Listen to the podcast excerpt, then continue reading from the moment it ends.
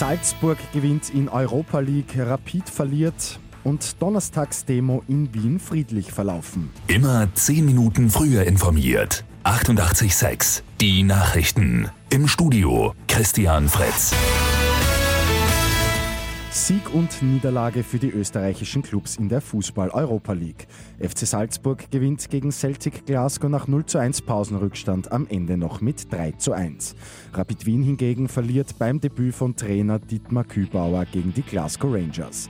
Trainer Kühbauer über die erste Halbzeit. Haben wir eigentlich schon die Chance aufs Ansehen gehabt, haben es kurz dann noch gemacht und haben leider dann vor der Pause noch den Ausgleichstreffer hinnehmen müssen.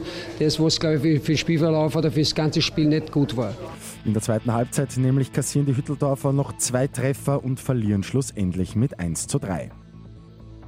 Die Donnerstagsdemo am Wiener Ballhausplatz ist zurück und sie ist sehr friedlich verlaufen. Laut Organisatoren sind gestern an die 20.000 Demonstranten gekommen, um laut gegen die Regierung, Rassismus und den Sozialabbau zu protestieren.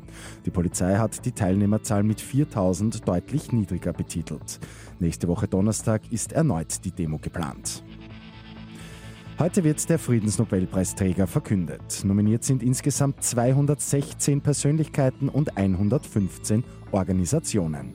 Interessanterweise auch der nordkoreanische Machthaber Kim Jong-un und Südkoreas Präsident Moon Jae-in. Grund sind die Treffen der beiden, die Hoffnungen auf einen Friedensvertrag geweckt haben.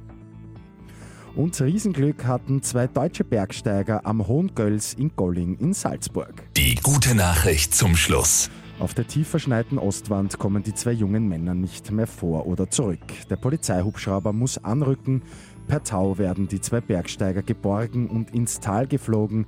Sie bleiben unverletzt. Mit 88,6 immer 10 Minuten früher informiert. Weitere Infos jetzt auf Radio 88,6 AT.